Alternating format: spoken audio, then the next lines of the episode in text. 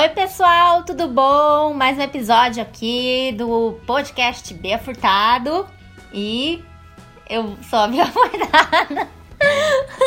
E eu sou o Gustavo Furtado e essa aqui é a Safira. Fala oi, Safira. Fala, Safira. Vamos ver se a gente consegue tirar um oi dela. Só tiramos um ronron. É, só um ronron. Safira é nossa gatinha. E ela vai participar do podcast de hoje. Ela tá aqui do lado, né, Safira? Se a gente falar alguma merda, ela vai dar um tapa na gente. Isso, uma zunhada.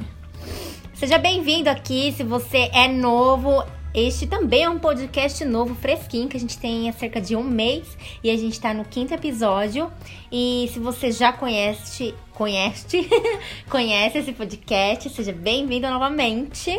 Quem escutou o podcast da semana passada sabe que a gente falou sobre pensamento positivo, que é uma coisa que a gente tá precisando muito nesse momento, né? Que a gente tá vivendo, de pandemia, crise financeira, muitas pessoas perdendo emprego e não tem ideia do que fazer. E a gente falou um pouquinho mais sobre esse assunto no podcast da semana passada. Só que a gente também deixou escapar que a gente é meio doido, né, Gustavo? Que a gente tem ansiedade, depressão e toma remedinho controlado. E já deixamos definido que essa semana a gente ia falar sobre as nossas paranoias e problemas mentais. É isso aí, eu vou falar um pouco das minhas paranoias. Vamos nessa. Vamos lá.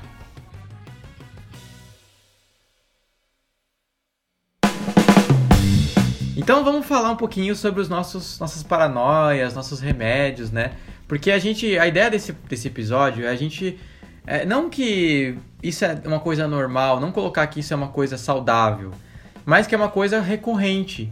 As pessoas, principalmente hoje, na sociedade de hoje, com pandemia, com tudo, até no Brasil, né, que tem muita gente mais pobre, tem muito mais gente que sofre de medo de violência, as pessoas acabam ficando mais depressivas, mais ansiosas, que é um pouco do nosso caso, né?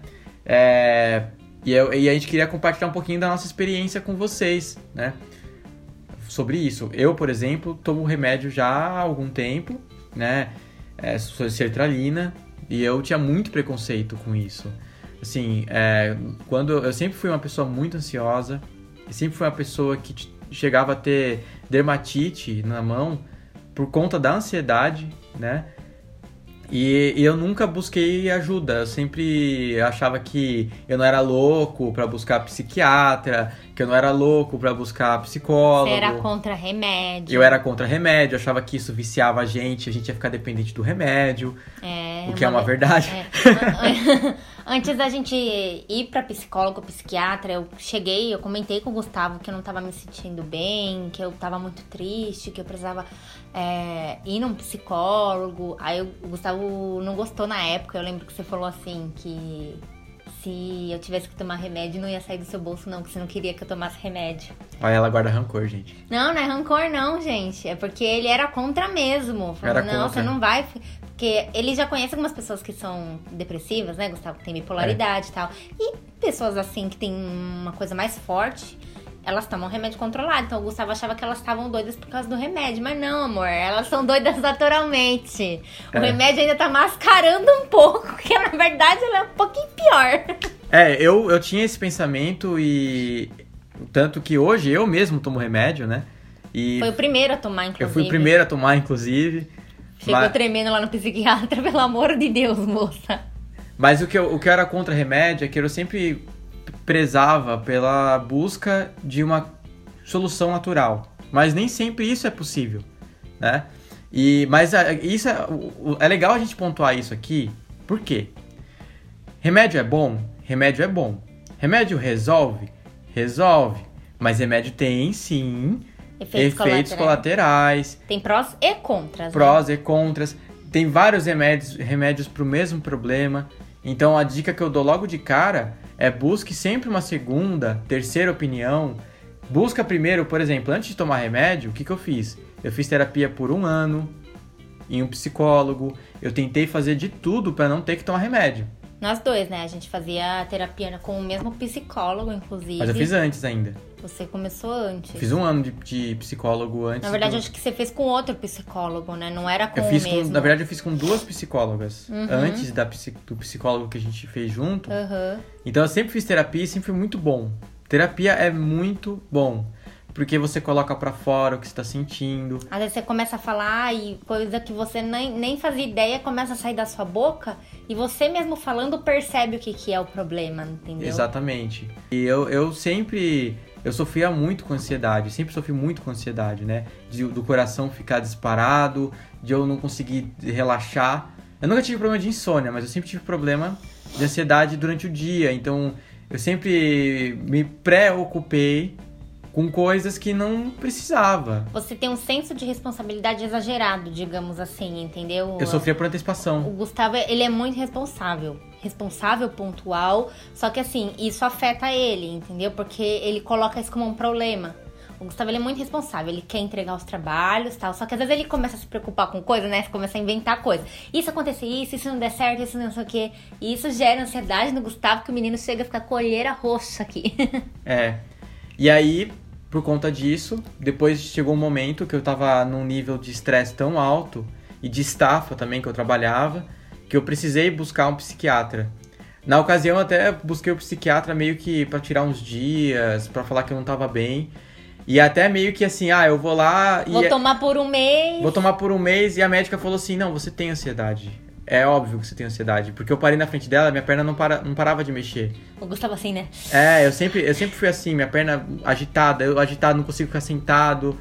Então, logo de cara ela falou, você é ansioso, você precisa tomar alguma coisa. Né? E ela me deu um medicamento, né? Eu não vou falar o nome do medicamento porque... Você já falou? Eu já falei, então, sertralina. eu tomo sertralina, mas assim, acho que cada um tem que tomar o remédio ideal pra si. E outra, a gente tá mencionando aqui, mas não adianta você chegar na farmácia e querer comprar porque é só com receita amarela e não pode comprar esse remédio só com prescrição médica, tá, gente? Então ele não é um floral ou um calmante que você pode chegar lá, vou tentar tomar. Não, esse daqui é controlado mesmo. Então não adianta, mesmo com o nome, você chegar lá e querer comprar porque você não vai conseguir. Exatamente. E outra, esse remédio é um dos milhares que existe do ramo, do ramo não, né? Da mesma ali categoria de ansiedade e depressão, porque você tem que ir no psiquiatra, gente, porque a gente também conhece gente que tomou sertralina e ficou louco. Não conseguiu, né? Não conseguiu, não aguentou, falou que perdeu a vontade de viver, sendo que o sertralina é pra dar o contrário. O sertralina funciona com a gente, porque eu também tomo o sertralina, né? A gente toma o mesmo remédio, mas acontece que minha irmã tem depressão e ela toma um remédio totalmente diferente do meu. A minha mãe tem ansiedade e ela tem ansiedade e como ela come, sabe, compulsivamente e por causa disso. Então, ela toma um outro remédio diferente desses dois, né? Então, tem muitos remédios e o seu médico vai falar o que é melhor pra você. Mas mesmo a pessoa tendo que ter receita para comprar, muita gente consegue esse remédio de formas paralelas. Eu já vi gente tomar remédio por conta própria. Vou tomar aqui um Fluxetina, aí depois vou tomar um Tarja Preta para dormir. E ela dá um jeito de conseguir os remédios e acaba se tornando dependente, porque ela não passou pelo especialista. Então acho que a dica mestre aqui é não tome nada por conta própria. Tome com acompanhamento de um psiquiatra, porque você pode... ficar dependente do remédio. Você pode atrapalhar a sua cabeça. Você pode não se dar bem com o remédio e aí... Insistir. Quando você falar isso pro psiquiatra, por exemplo... Olha, eu tomei esse e não tá me fazendo bem. Ou me fez um efeito colateral que tá me prejudicando, talvez o psiquiatra já tenha um histórico do remédio, já sabe te falar, olha, isso é normal do remédio, espera mais um pouco. Ou se não é natural do remédio, ele já vai saber que aquele remédio não deu pra você, não deu pro seu organismo, não foi bom pra você. E aí ele vai te receitar outro, entendeu? Ele sabe cada remédio que tem, o que é melhor, né? Ainda bem que o remédio que a gente já tomou logo de cara, né? Funcionou pra gente, né? Mas com muita gente não é assim. Sim. E o Gustavo começou a tomar o sertralina 4 meses antes de mim, né? Que eu surtei aí o Gustavo, Bia, você precisa ir pro médico de louco, porque você tá doida, minha filha. Até é bom a gente quebrar essa ideia de que psiquiatra é médico de louco, né? Não, a gente fala isso zoando, inclusive, né? Porque não é. Todo mundo precisa passar por psicólogo, todo mundo... Cuidar da mente é como você cuidar do estômago, é como você cuidar da pele, da dente. Normal, é um médico. É um médico da cabeça, entendeu? Tem o geriatra, tem o psiquiatra, tem o psicólogo... E tem o psiquiatra. Foi o que eu falei. Mas você falou geriatra. Eu falei geriatra, psicólogo e psiquiatra. Não, psiquiatra você não... Eu falei por último. Eu vou pegar depois, mas tudo bem. Mas o importante... Ó, tá vendo? Já tá louco já, gente. Mas assim, é bom você ver os efeitos colaterais também, porque eles têm. E às vezes podem prejudicar seu relacionamento, alguns causam impotência. É. Então é importante você ver se o remédio que você tá tomando vai te causar isso. Alguns podem emagrecer, outros podem engordar. Por exemplo, o que minha mãe toma, como ela tem ansiedade, não que o remédio é pra emagrecer. Mas como controla a ansiedade dela, ela acaba emagrecendo, porque ela consegue se focar mais, fazer dieta, essas coisas, né? E é importante também, assim, a Bia, por exemplo, é um grande exemplo disso. Ela não sabia que ela estava num estado que ela não estava bem. Às vezes a gente está no dia a dia, a gente está tão acostumado com o que a gente é, que a gente acha que o que a gente está vivendo é o normal. Mas não é. Eu achava que estar ansioso era normal. Eu só passei a... Eu pensei em tomar remédio porque começou a afetar meu físico mesmo. É, o Gustavo, nossa, eu lembro o seu olho fundo.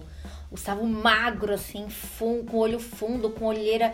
O Gustavo ficava com medo de trabalhar no dia seguinte porque ele não suportava o emprego dele. E o Gustavo só sabia falar, ai, mas o que meu chefe, que não sei o quê. Ai, aconteceu isso. Mas você falava, tipo assim, sabe? Faltando fôlego, sabe? Tipo, não aguento mais essa situação, né?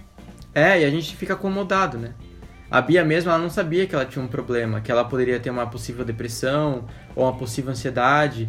Mas quando ela passou a tomar o remédio, ela passou por um psiquiatra e passou a tomar o remédio, ela entendeu o novo normal, né? Ela entendeu que ela realmente precisava tomar alguma coisa.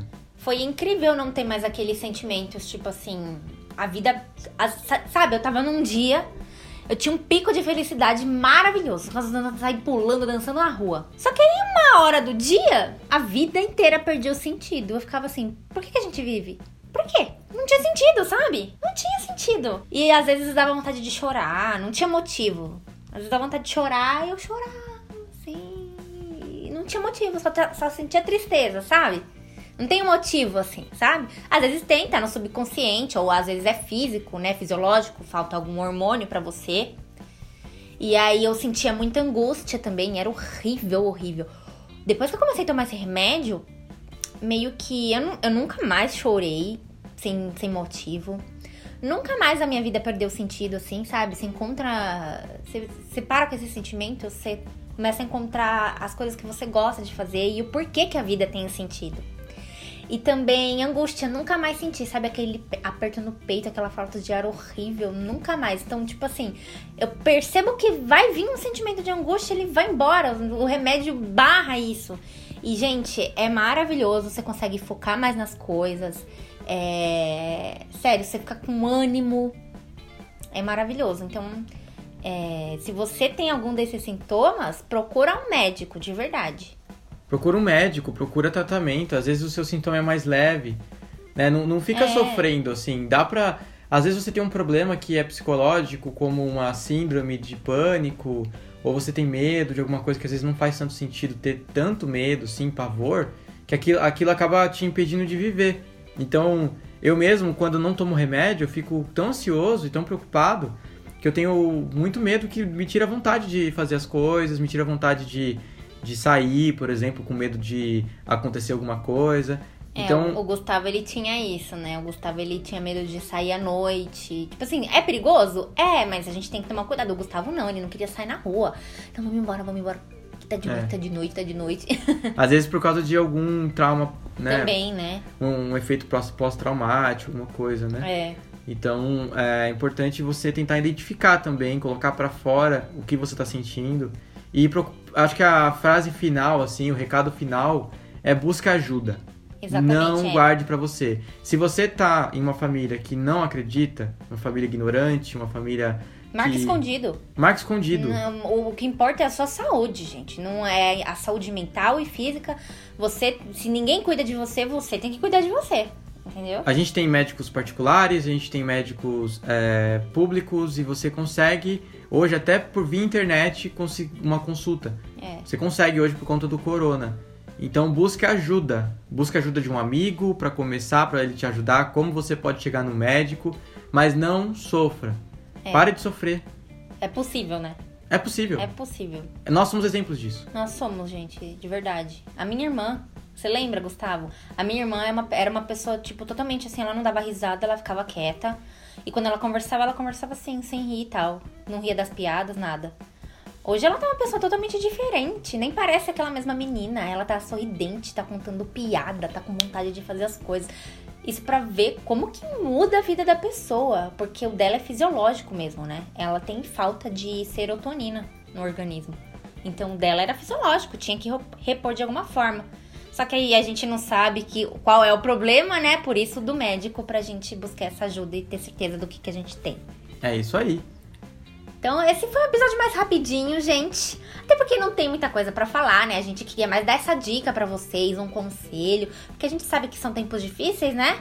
E que muita gente sofre disso sem saber. Né, Gustavo? É isso aí. Então é isso aí, gente. Até o próximo episódio. Muito obrigada por ter escutado. E siga o nosso podcast aqui no Spotify pra você acompanhar os próximos episódios. E compartilha com quem você ama. Até mais. Tchau, tchau. Tchau.